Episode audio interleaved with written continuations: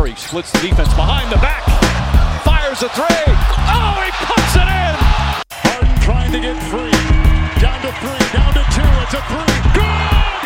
Good! He got it! Tatum drives down and throws it down. Wow. Spread floor. Lillard with 47 tonight. Working it down to two to one. A deep three.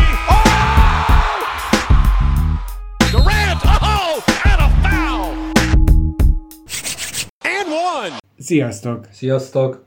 Ez itt az End One Podcast, Hajnal Danival. Omar Little, a másik speaker. Ma, amiről beszélgetni fogunk, az egyik kedvenc hagyományőrző témánk, a Névtelen névtelen hősök. hősök. Ez a téma alapvetően azért született, mert vannak játékosok, akiket sokat nézünk, és akik miatt bekapcsoljuk a tévét, ezek a sztárok. De vannak olyanok is, akik nélkül a sztárok nem lehetnének azok, akik, úgyhogy mi most nekik szeretnénk emlékművet állítani. Az első évben a névtelen hősök csapatkapitánya Steven Adams volt, talán zárójelben Kevin Looney társkapitányságával. Aztán milyen sokra vitte?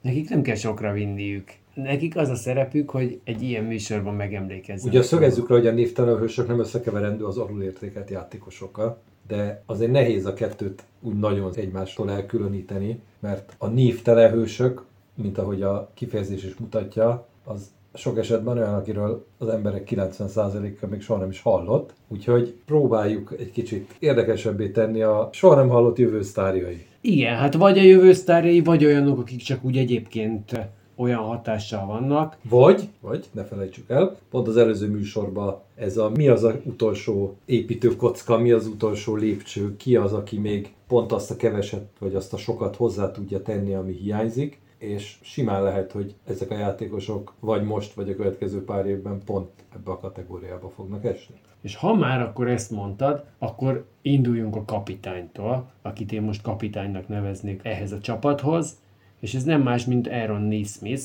az Indiana játékosa, ugye? Nyilván kicsit saját magam felé hajlik a kezem természetesen, és őt még a Boston draftelte annak idején, és az annak idején az egyébként nem volt olyan nagyon Húszva. régen, mert azt hiszem, hogy négy évvel ezelőtt volt, igen. És egy ígéretesebb első idény után egy meglehetősen szürkének ható második idény következett, és utána a Brogdon trade-ben került ő az Indiánába, ahol már tavaly is elkezdett egy kicsit kinyílni, és jobb eredményeket elérni, mint amilyeneket előtte tette, de most az idei évben abszolút azt lehetett látni, ha valaki figyelte mondjuk a play-in tournamentet, akkor ott találkozhatott talán először, vagy ott, ott nyitotta először fel az emberek szemét. Nizmis azzal, hogy ő a bárkire odaállítható védőjátékos, aki egyáltalán nem ijed meg sem attól, hogyha a Janisszal kell megküzdenie, sem akkor, hogy a Tétum az, akit meg kellene fognia, vagy legalábbis meg kell próbálni lelassítani, egy csomó belemenést harcol ki, nagyon sokszor odaáll, jó értelemben én úgy láttam, hogy megtalálta azt az agresszivitást, ami nem volt meg neki a korábbi szezonokban, és ez mindenféle szinten érdekes. Tehát egyrészt támadójátékban is fölfelé tendál egy kicsit, de mondom tényleg a védelem... Támadjátékban nagyon fölfelé tendál, de mondjuk ez megint hozzátartozik, amit már sokszor beszéltünk, hogy oda került egy csapatba, ahol sokkal nagyobb teret kapott, sokkal több játékidőt kapott, tehát mondjuk a dupláját az előzőnek, És egyébként a liga legzseniálisabb assziszt osztójától kapja a labdák egy részét. szintén nem hazabeszélünk, vagy hazabeszélsz, de, Ez egy tény. de az, hogy 12 pont fölött van a dobó átlaga, mind a mellett, hogy a védekezésből is ennyire kiveszi a részét, ő a liga második legjobb három pontos dobója százalékokat tekintve. Most már azért azt mondom, hogy legalább egy hónapja tartja ezt, tehát ez az, nem azt jelenti, hogy egyszer felfutott, vagy még a nagyon kevés meccsnél nagyon magasat ért el, hanem körülbelül ezt a 46 százalékot tudja tartani. Nyilván sokat segít tényleg az, hogy a Halliburton betöréseiből kap olyan passzokat, de azokat attól még be kell dobni, és egy picit elindult nála is az, hogy mióta jobban félnek attól, hogy ő hármas dob, bemutatja a hármast és belép. Érdekes egyébként, mert ő úgy került a ligába, hogy majd most lehet, hogy nem mint a legnagyobb pontgyáros lesz, de hogy ő egy jó támadó potenciállal rendelkező csávóként került be, aki aztán nem váltotta be elsőre hozzáfűzött reményeket, és most másik irányból közelítve kezd eljutni oda, hogy egyébként akár a támadójátékát is meg tudja csillogtatni. És azért is érdekes, amit mondtál a három pontosokkal, mert hogy mivel sokkal többet játszik, ezért sokkal többet kísérletezik mondjuk három pontosról, és azt gondolná az ember, hogy Bostonban az volt, hogy jó, játszál 10 percet meccsenként, dob be azt az egy-két hármast vagy kosarat, amire jó vagy, aztán ülj le. De ez a 46 százalék, ez jóval magasabb, mint a bosztoni átlagai, Úgyhogy most nem tudom, hogy ennyit fejlődött, vagy csak így, hogy megkapta a lehetőséget. Ugye azt szokták mondani, hogy attól, hogy kétszer annyit játszol, attól nem fogsz sokkal jobban dobni, maximum kétszer annyit fogsz rádobni, meg bedobni. De, mint a melléket ábra mutatja, sokkal jobbak lettek a, amúgy is a dobó százaléka, tehát azért a második Boston évében 40 százalék alatt dobott mezőnyből, és 30 százalék alatt hármast most meg 52% és 46%, tehát hogy elképesztő. Igen, és ráadásul tényleg a, a védekezésben, amit hozzátesz, tehát neki most még az első számú hívókártyája a védekezés, tehát minden, amit támadásban hozzá tud tenni, az egy örömteli plusznak számít talán. Az előbb azt mondtam egyébként, hogy Janison védekezik, hát nekem az egyik most nem emblematikus pillanata a szezonnak, de egy fontos pillanata volt, amikor mondjuk a Suns ellen az egyébként azon a meccsen cirka 62 pontig jutó Devin Booker ellen egy nagyon fontos pillanatban, tehát mondjuk azt, hogy megállíthatatlannak tűnő Devin Booker ellen lenyomott egy blokkot. Ezért nem lett 64 pont. Amivel már a Phoenix megnyerte volna azt a meccset. Tehát, hogy Ugye? ott igenis, igenis nagyon sokat számított az ő jelenléte azt kell majd neki meglépnie ahhoz, hogy esetleg a névtelen hős kategóriából ne lefelé, hanem fölfelé mozduljon el, hogy ne ragadja el a hév, ne mondja azt, hogy akkor oké, okay, én most már mutattam annyit védekezésben, hogy elég lesz, hogyha támadójátékban fejlődök. Szerintem, ha meg tudja tartani azt a védekezési szintet, ami most van, és úgy tud még egy picit feljebb lépni támadásban, és azért ugye egy, egy fiatal játékosról beszéltünk, ezt még egyszer hangsúlyoznám, akkor neki jó esélye van arra, hogy egy picit az indiánát közelebb vigye az ígéret földjéhez. Abszolút, mindaddig, amíg valóban nem gondolja azt, hogy sokkal többet érek, kérek ötször annyi pénzt, és ezért eladják, vagy elcsörülik. De ez a jövő zenéje. Így van. Én mindenesre őt nevezném kapitánynak, és azt hiszem, hogy neked azért van egy olyan játékosod, aki érdemtelenül kevés figyelmet kap. Mármint, hogy kap figyelmet, de mégis valahol szerintem National TV szinten mert mérjük valahol ehhez a dolgot, nem elég sokat. És aki nem lett all annak ellenére, hogy nagyon azt gondoltuk, szerintem mind a ketten, hogy Igen, most itt lehet Sengül, az éve. Sengülről beszélünk. Pontosabban igazából nem gondoltuk, hogy all lesz, azt gondoltuk, hogy all kéne lennie. Igen, talán így helyesen. Azért a szempontok alapján gondoltuk, hogy nem fog oda érni, de egyszer oda fog érni, ha így folytatja. Őt azért nem nagyon lehet névtelennek nevezni, mert sokan ismerik a nevét, és idén nagyon jó teljesítményt nyújt, de ettől még mindenképpen meg kell említeni, hogy 21 pont felett van, 9 lepattanó felett, 5 gólpassz felett, tehát egy komplet játékos. Harmadik idényében. Harmadik idényében. Csak. Egy olyan Houstonba, ami tavaly ugye 22-60-nal végzett, most persze ez nem csak neki köszönhető a nagy javulás. Idén 23 meccset nyertek eddig, tehát már egyel többet, mint tavaly egész évben. És, hát, és még 30 meccs hátra van. Igen, mert ugye 51-nél, tehát még, még 31 31 meccs hátra van. És ő szerintem a jövő egyik nagy sztárja lesz, tehát ő, őből abszolút lehet a liga egyik, egyik legjobb játékosa is, hogy így folytatja. Nyilván nem véletlenül neveztük 27-es All-Star csapatunkba is. Egyértelműen. Egyébként de szerintem már a 25-ös hatosba is odaérhet, hát 27-ben már biztos. Persze, ha így folytatja, de ő nekem tényleg egy nagy meglepetés. Meg hát tényleg azért, hogyha az ember látja őt játszani, tehát szerintem talán amit így lehet ellene mondani egy picit, az az, hogy fönn tudja tartani 48 percen keresztül azt a szintjét, amit akkor tud produkálni, amikor éppen beindul. De hát azért ez fiatal játékosoknál ez azért sokszor felmerül, hogy, hogy elég konzisztensen tudja elhozni a jó pillanatait, de amikor jó, akkor azért ő egy egészen kivételes az általában mindig jó játékosnak tűnik. Igen, csak hogy meccsen belül azért ott vannak szerintem olyan rövidebb időszakok, amikor valahogy most lehet, hogy a Houston nem megy annyit oda akkor hozzá, mármint hogy a csapat többi része, de vannak olyan pillanatok, amikor így azt látod, hogy komolyan dominálja a meccset.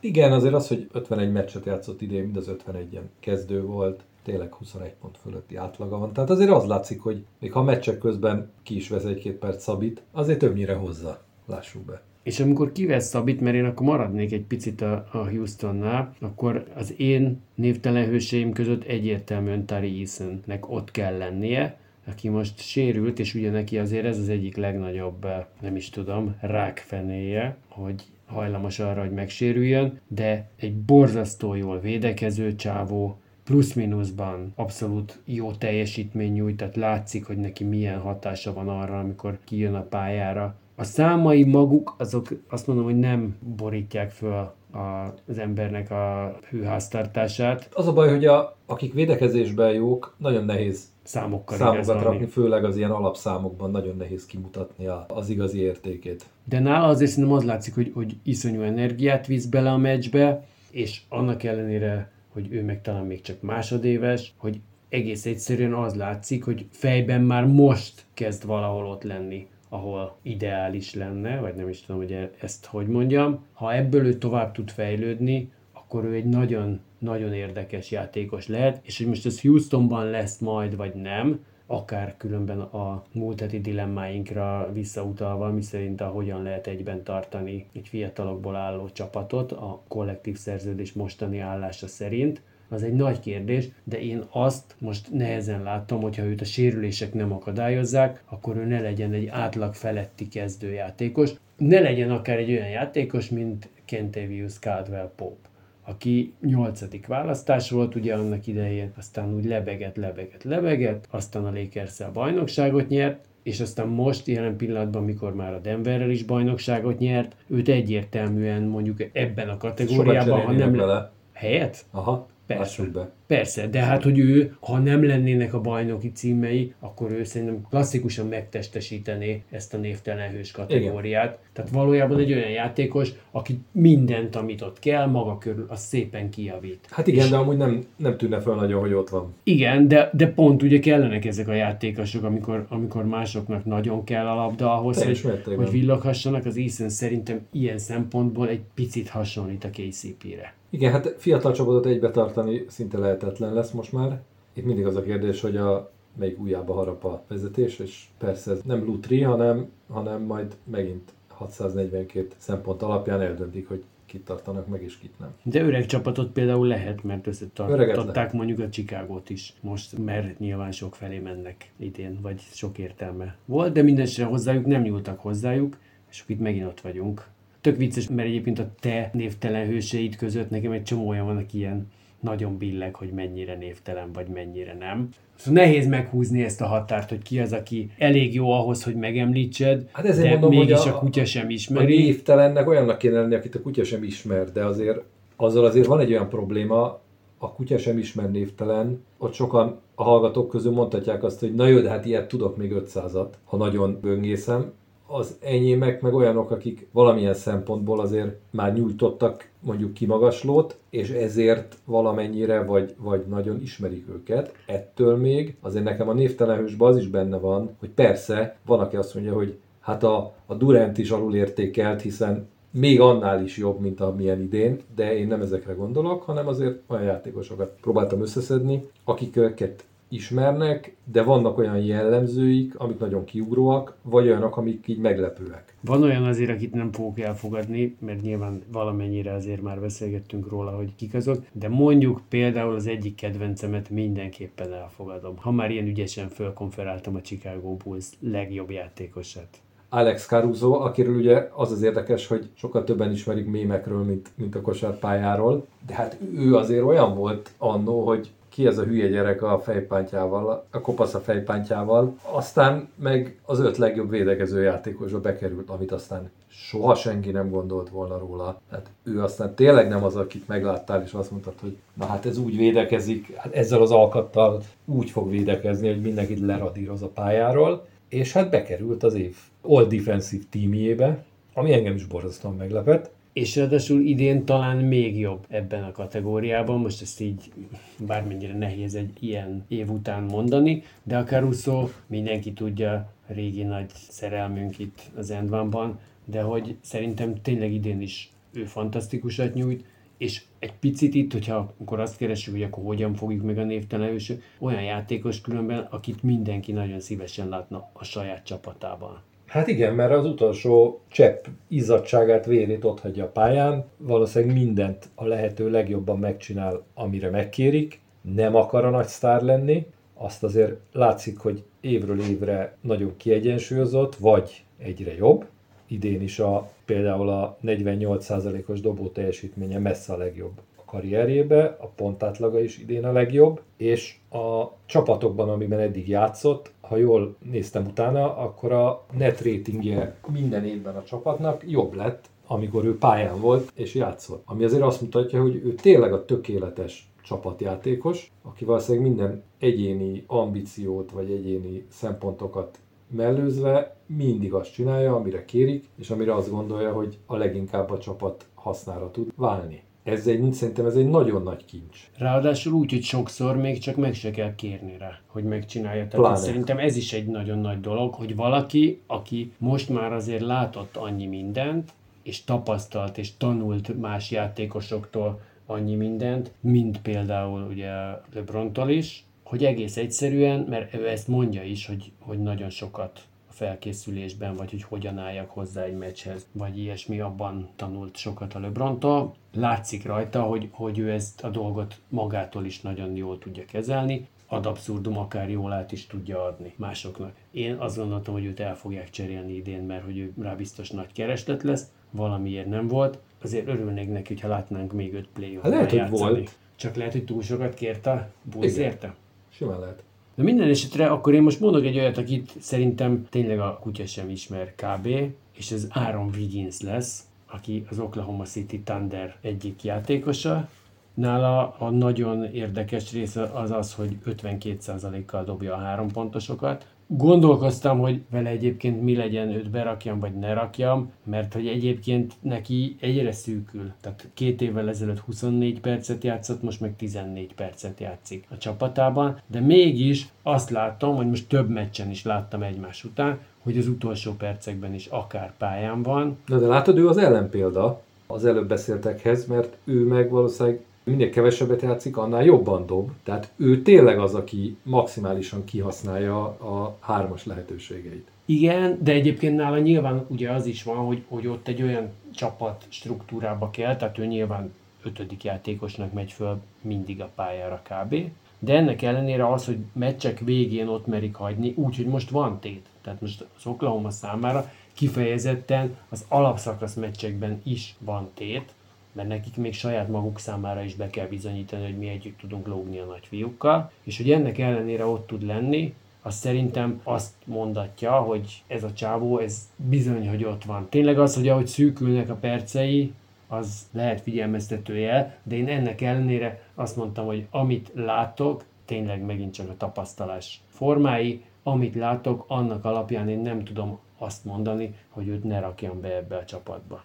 Hát igen, és a, a dobószázalékán kívül nagyjából mindenben hozza az átlagait. Egyébként a mezőnybeli dobószázaléka is 58,6. Igen, pedig ő nem egy center. Ami, ami 46 volt az első szezonjában. Tehát azt látjuk, hogy a percei szűkülésével sokkal jobban dob, és, Valószínűleg sose lesz más, mint egy kiegészítő és hozza az ember. átlagait. Tehát attól nem lett rosszabb játékos, sőt, és őt tényleg arra használják, hogy na menj be a végén, fiam, dob egy hármast.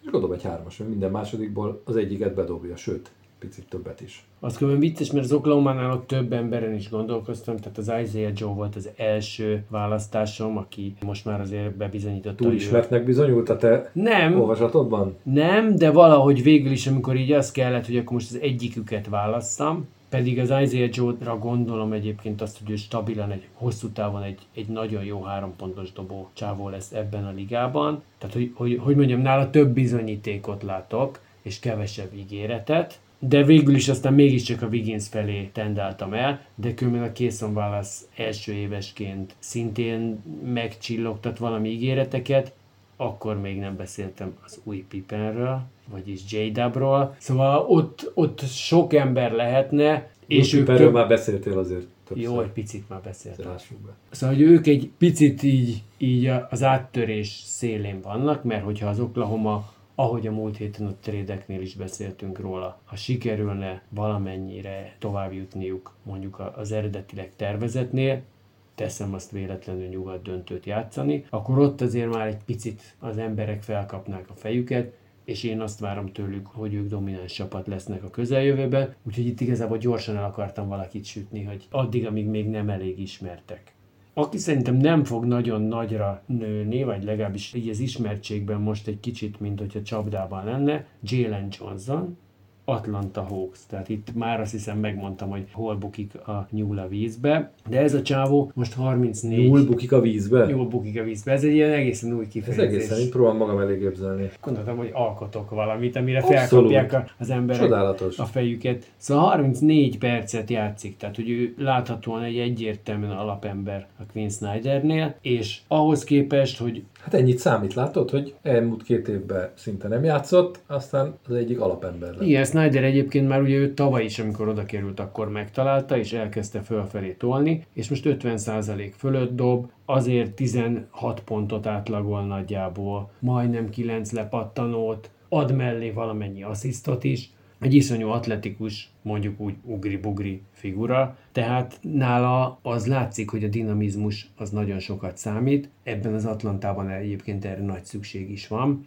én azt gondolom, hogy ő pont a határán volt annak, hogy egy elég rosszul szereplő csapatból vajon bekerülhet-e valaki ide, de nálam ő, ő egy picit pont olyan volt, hogy ha rajta múlna, ha mindenki ennyit tenne hozzá, inkább azt mondom, akkor az Atlanta sokkal jobb lenne. Ugye mindig az a Annál, kérdés, hogy ő azért ilyen jó, idézőjelben akár, mert ilyen rossz csapatba játszik, vagy azért nem annyira rossz a csapat, amennyire lehetne, mert ő ott játszik. Én, én az utóbbinak vagyok a híve, tehát azért Főleg, mert egyébként nevekben azért ez nem annyira rossz. Ez meg lehet a Atlanta. játékosokon azért meg lehet különböztetni, hogy tényleg a, a hulladékban a kevésbé selejt, vagy, vagy jó játékos. És én nála egyébként abszolút az utóbbit látom. Igen, igen, igen. és az a dinamizmus, amivel, amivel bedobja magát, tehát hogy megint csak azt mondom, az a kritérium, hogyha azt mondjuk, hogy a, a névtelen hősök azok, akik följebb tudják emelni a valódi hősöket, akkor az ő hozzáállása, az én úgy látom, hogy ehhez tökéletesen alkalmas. Én is ezt gondolom, hogy az a két kritérium, hogy, hogy harcoljon a végsőkig, és állítsa szolgálatait maximálisan a csapat szolgálatába,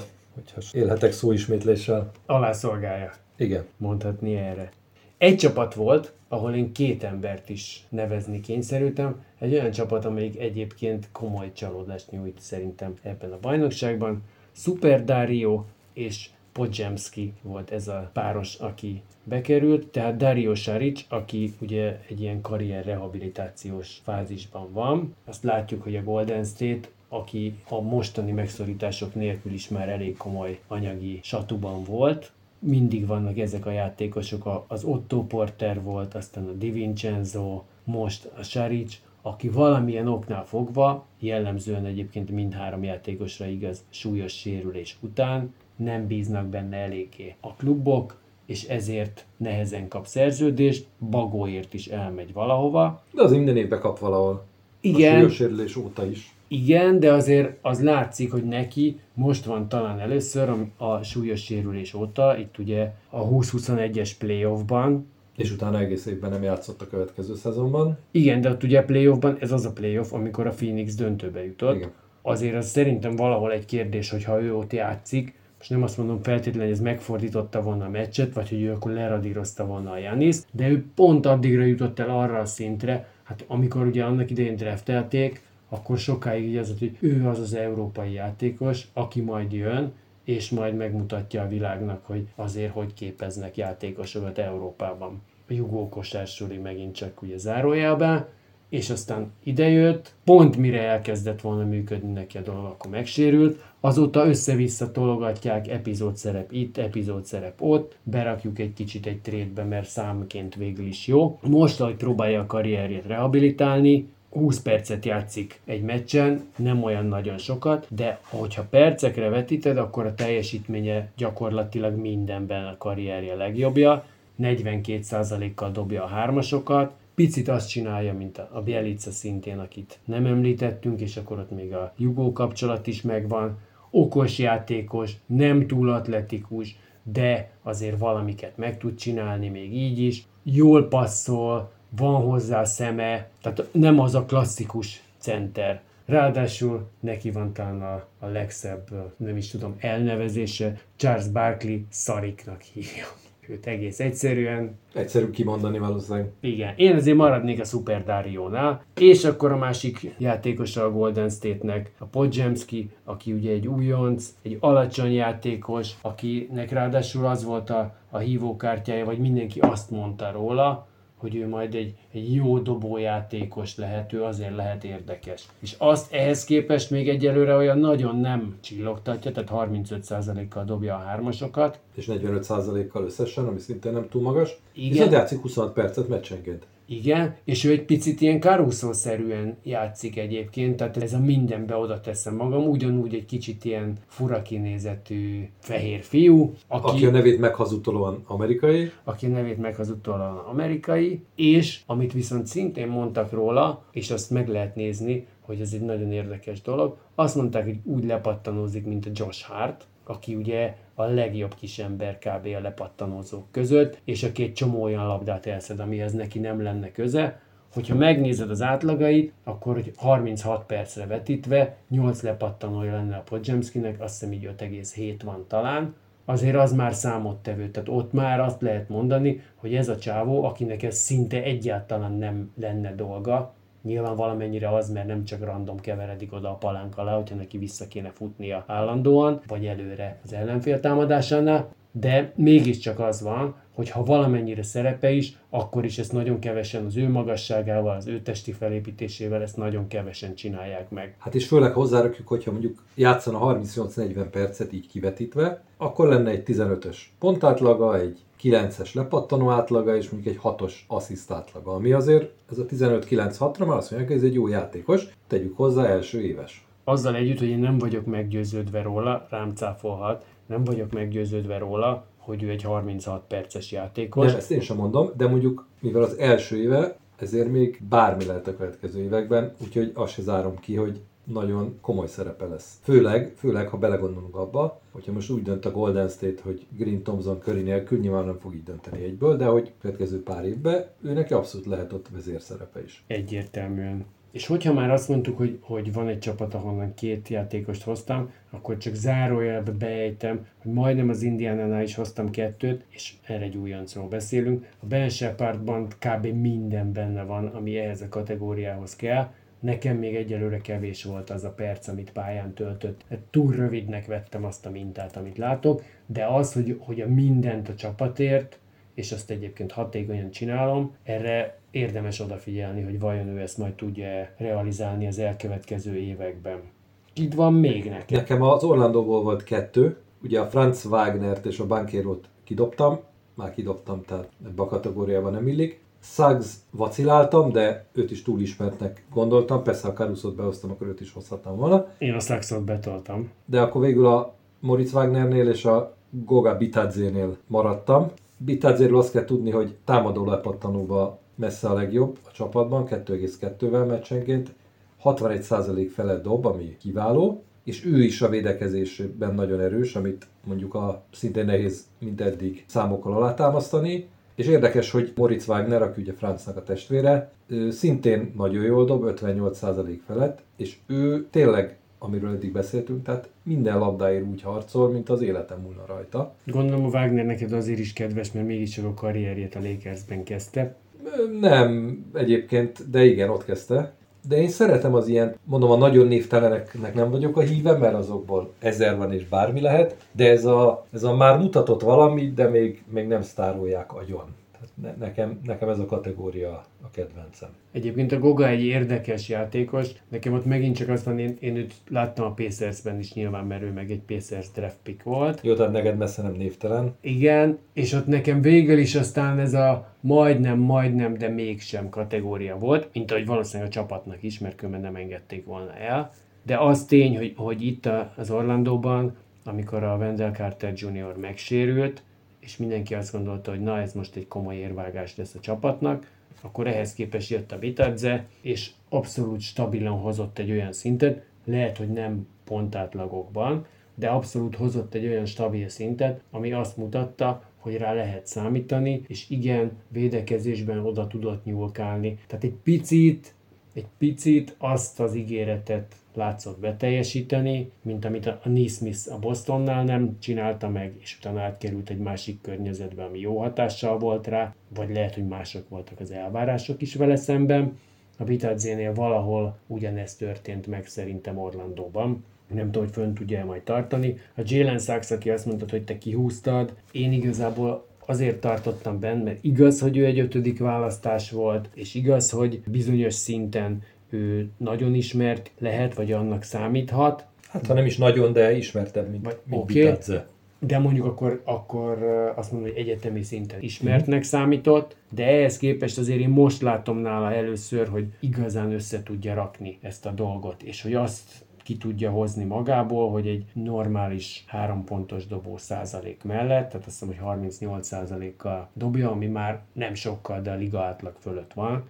Azt mondták, hogy őt ezt fogja visszatartani attól, hogy igazán sikeres játékos Hát főleg az első éves 21%-ához képest. igen, és ez ahhoz képest azért egy óriási Óriási előrelépés. Szóval én őt azért beraktam, biztos, ami biztos alapon. Az a jó ebbe a műsorban és ebbe a kategóriában, hogy bárkit be lehet rakni, akit gondolunk. Igen, így van, így tudjuk előhozni a kedvenceinket. Úgyhogy én például elő fogom hozni a Herb Jones-t, méghozzá azért, mert a New Orleans Pelicansnél szerintem több ilyen játékos van, aki nem annyira elismert, vagy nem annyira ismert, és akkor itt gondolok a, a Dyson Danielsre, az Alvarado-ra mindenképpen, a Trey Murphy-re, a Najee Marshallra, és akkor ebben a kategóriában nekem a Herb Jones, oké, okay, híres all defense játékos ő is, de az idei évben nagyon-nagyon közelít ahhoz, hogy 50-40-90-et dobjon, ami még akkor is, hogyha ő egyébként nyilvánvalóan nagyon sokszor egy ötödik opció, akkor is azért attól ez egy gyönyörű elvárás, 40% fölött dobja a hármasokat, és közben ő tényleg egy elképesztő védekező isten szerintem, tehát hogy neki az első évében is rögtön az volt a hívókártyája, azt hiszem, hogy ő egyébként egy 35. választás volt, tehát megint csak egy picit ránézhetünk arra, hogy a draftnél akárhol találhatsz olyan játékosokat, akik meghatározók lesznek. Szerintem a Herb Jones is egyértelműen egy olyan játékos, akit a liga bajnokságra törő csapatai is szívesen látnának a soraikban. És ez szerintem ez egy nagyon-nagyon fontos dolog. Az összes többi említett játékos szerintem mind beférne ide, mert mindegyiknek megvannak a maguk Jó, momentumai. de a, egy picit ezek az, közül ő a... igen, és egy picit az, hogy az ott egy ilyen túl sokan hemzsegnek ott. Lehet, hogyha onnan egy vagy kettő nem lenne, akkor a többiek sokkal jobban tudnak exponálni magukat. Ezzel együtt ehhez azért ugye nehéz dolog hozzányúlni, meg a kit engedjünk el, hogy engedjük el, de én azt gondoltam, hogy akkor a Herb legyen az, akit itt most kiemelünk. Én még mindenképp szeretném megemlíteni a legszebb nevű NBA játékost, Isaiah vagy Is- Isaiah Hartenstein-t. Itt igazából a neve fogott meg em- meg engem elsősorban. Ugye ő 43. választott volt, nem is egy óriási gyöngyszem, de ilyen szép néven muszáj bekerülni valamilyen műsorba is, mivel a képessége és a statisztikai alapján nem biztos, hogy sok más helyre bekerülne, Ej! Ez... ezért itt mindenképpen említsük meg. Jó, azért Mondjuk, azt említsük meg, hogy 50 meccsen játszott, és 62% fölött dobja a ketteseket. jó, hát ez ugye azt jelenti, hogy ebből egy csomó zsákolás van, de azért 61,9% a mezőnybeli dobás pontosága, amit a előbbi kommentedre reagálva nem feltétlenül dobás, hanem húzás inkább, vagy hasonló, de akkor is 7,1 pontja van, több mint 25 percet játszik abban a Knicks-ben, amit múlt héten halálba dicsértünk. És egyébként abban a Knicksben, ahol most így, hogy se Mitchell Robinson, se Randall, neki azért nagyon sokat kell hozzátennie,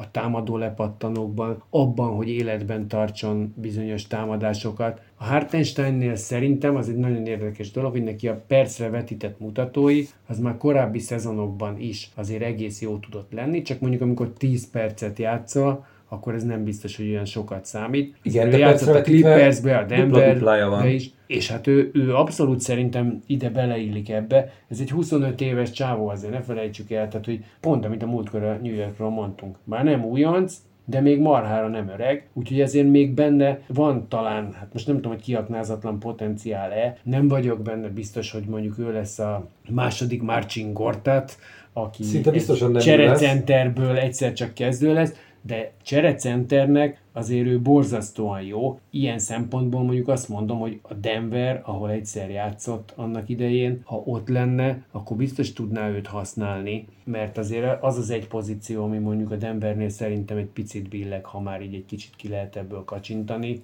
mert mondhatjuk azt, hogy az Aaron Gordon játszik majd cserecentert, meg van egy-két olyan meccs, ahol a jordan be lehet küldeni, esetleg a, az Iknajit is, de azért bennük már nem olyan biztos a melon. A Hartensteinnél szerintem az, ami nagyon szép, hogy láthatóan tök megbízhatóan hozza azt, ami ő. Nincsenek vagy ha vannak kilengések, akkor azok inkább fölfelé vannak. Tehát olyan meccse, amikor nem teszi magát oda, amikor nem hozza meg nagyjából az átlagát, olyan nem nagyon van, és akkor van egy-két olyan, amikor meg pont azzal, hogy fölé tud ennek menni, azzal akár el tudja billenteni a mérleg nyelvét, és azt tegyük hozzá, a Hartensteinnek egész karrierje alatt, ha megnézed, mindig pozitív volt a plusz-minusza. Ne olvassunk bele egy szezonba, egy meccsbe, egy hónapba túl sokat, de hogyha valakinek 6-7 szezonon keresztül mindig pozitív, akkor azért valamiféle hatással valószínűleg van az adott csapatára. Hát igen, meg azért az, hogy szed több mint három támadó lepattanót meccsenként, azért nagyon ott kell lenni, és valószínűleg verekszik minden támadásnál keményen. Úgyhogy a nevén kívül azért pár pozitívumot fel tudtunk még hozni mellette. Hogyha már neveknél tartunk, akkor Jaime Hakez, a Miami játékosa, aki ugye egy négy éves egyetemi karrier után került a Miamihoz, úgyhogy mindenki azt mondta, hogy ez egy kész játékosként Jaime érkezik. Hakez Junior. Bocsánat. Akkor már, akkor már legyünk teljesen jó, JJJ, bár olyan már van egy, ugye Jaren Jackson Jr., de oké, okay, igazad van, ő a fiatalabbik a, a családban. Minden esetre 30 percet játszik a Miami-ban újoncként, és azért az azt kell, hogy jelentse, hogy ő egy elég kész játékosként érkezett ide, mert hogy a Spolstra azért meg egyáltalán a Miami kultúra, amiről korábban már szintén beszélgettünk, általában azt favorizálja, valószínűleg némileg kényszerből is, hogy ha nem is tudunk rögtön készjátékosokat hozni, akkor szépen beállítjuk őket a sorba, megmondjuk, mit szeretnénk tőlük kérni, és akkor ők azt majd meg fogják tudni csinálni, hogyha elég sokáig treníroztuk őket erre. Ehhez képest van ugye a Hakez, aki úgy tűnik, hogy nagyon sok mindent tud csinálni, tehát tényleg nála úgy látszik, hogy ő asszisztot is tud adni, meg lepattanót is tud szedni, meg és nem kellett túl sokáig trenírozni. Igen, és nem kellett túl sokáig trenírozni. Szóval ilyen szempontból ő úgy tipikus Miami játékos, hogy a karrier íve az meg nem teljesen tipikus ahhoz képest, ami ott történik, de én őt mindenképpen megemlíteném és beraknám ebbe a csapatba arról nem is beszélve, hogy tessék megnézni a fejét, a három testőrben minden további nélkül játszhatná Aramis szerepét mondjuk. Én mindenképp bedobnám még Moses Moody-t. Szóval a Golden State-ből akkor három játékos is legyen? Igen, igen, igen, de szerencsére kettő egyes megoszlásban nem voltunk nagyon kapzsik. Ugye őről is azt kell tudni, hogy 18 percet játszik ma már meccsenként, ami egy jó szám, dob 8,5 pontot, én szerintem ő a tökéletes kiegészítő ember, úgy mindenben jó, semmiben nem kimagasló, de mindenben jó. Tehát ő megtestisíti a, ha nem is a szuperhős, de a, a tökéletes, mindenre használható mert talán gólpaszt ad a legkevesebbet, de leszhet három lepattanó, dob 60% körül el, a három pontos dobó dobásban nem jó, de amúgy mezőnybe tök megbízhatóan dob, és mondom, túl sok jót nem lehet róla elmondani, csak ő egy olyan, aki a vélt sztárok árnyékában, ugye, mivel mondtad, hogy három Golden State játékos, lehet ez már egy kicsit sok, mert azt mondjuk, hogy ott vannak a nagy menők, és akkor melléjük, melléjük egy, egy-két kiegészítő elég. De szerintem pont ezek a játékosok kellenek ahhoz, hogyha a Golden State még bármit akar kezdeni ezzel a csapattal, már pedig azt idén vagy legkésőbb jövőre meg kell tennie, akkor egy ilyen Moody, aki látványosan fejlődik évről évre, az nagyon sokat hozzá tud tenni. Aztán lehet, hogy jövőre lesz a kiugró éve, és hirtelen egy még sokkal jobb játékos lesz, de ő csak ilyen, még a névtelen hősök között is sötét lukként akarom betenni, tehát a névtelen hősök között is névtelen. Nekem vele egy picit nehéz az, hogy én azt látom, hogy mintha a kör nem bízna benne igazából, de ettől még lehetséges, hogy, hogy mégis. Viszont akkor, hogyha ide mentünk a, azok közé, aki sötét ló még a névtelen hősök között is, akkor én azt mondanám, hogy én ott zárnám viszont a mai adást,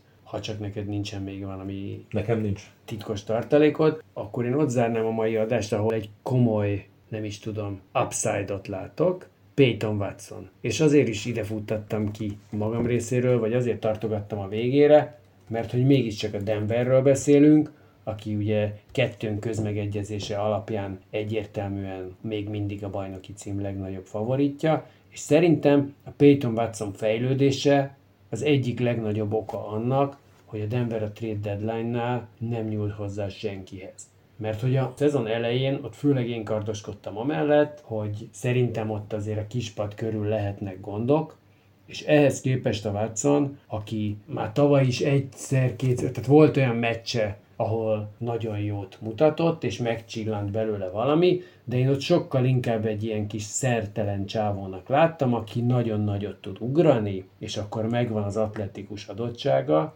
megint gondoljunk csak vissza a korábbi kommentre ezzel kapcsolatosan, de nincs igazából jó barátságban a labdával. És idén viszont azt láttam nála, hogy azon kívül, hogy védekezésben hozza azt, amire már tavaly is volt egy-két jel, hogy fogja tudni hozni, és azt, hogy boldogként tud védekezni, és hogy a hosszú karjaival elelütöget olyan labdákat, amikhez elméletileg nem lenne köze, némileg meglepve a támadójátékosokat, de én azt látom, hogy egyrészt borzasztó fegyelmezetten játszik, amit én tavaly egyáltalán nem láttam benne, másrészt pedig sok olyan meccs van, vagy nem tudom, hogy mennyire sok, több olyan meccs volt már, amikor a meccs lezárásánál az azon a meccsen éppen szenvedő Michael Porter Jr. helyett ő volt pályán mondjuk. És megmentette a csapatot? Hát vagy legalábbis ő volt az a játékos, akire így azt tudta mondani a Melon, aki mégiscsak egy bajnoki edző, most ez így lehet, hogy, hogy most te kicsit, menj.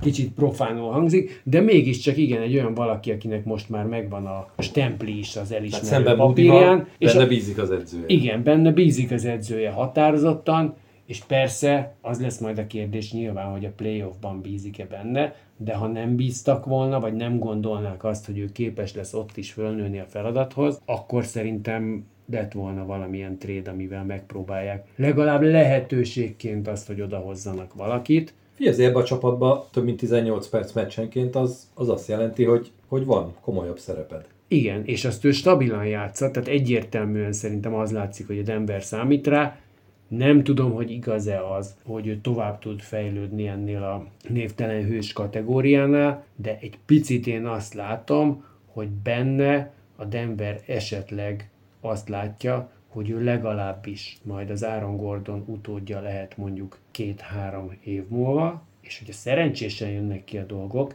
és mondjuk tudna olyan mértékű lépéseket tenni, mint amit tavalyról idénre megtett, és tudom, hogy ez egy nehéz Hát igen, mondás. egy, egy idő után nagyon nehéz. Igen, de Sőt, hogy mindig, mindig, egyre, mindig nehezebb. Mindig egyre nehezebb, így Az előző évi ugrást hozni, mert egyre magasabbra jutsz. De azért most, amit most tavaly és idén között láttam tőle, annak alapján én erősen gondolkoztam azon, hogy a 2027-es All-Star Teambe betegyem-e, Szerintem neki van rá esélye arra is akár, hogy a névtelen leessen a nevelről, és egyszerűen csak a hősök közé kerüljön be. Vagy hogy a névtelen hősök csapatkapitánya legyen. Például. Na, már szerintem akkor, hogyha neked nincs más... Nagyon varázsgömböztünk most. Akkor varázsgömbözés végén mégiscsak azt mondtuk, hogy ezek a játékosok most azok, akiket, akiket a legjobban szeretünk azok közül, akik nem olyan nagyon ismertek. Reméljük, hogy nektek is vannak ilyenek. Ha van olyan, akit nagyon kihagytunk volna, akkor bátran vesszük a javaslatokat mindenféle fórumon, egyébként meg a jövő héten újra jövünk majd. Szervusztok, kedves gyerekek! Sziasztok!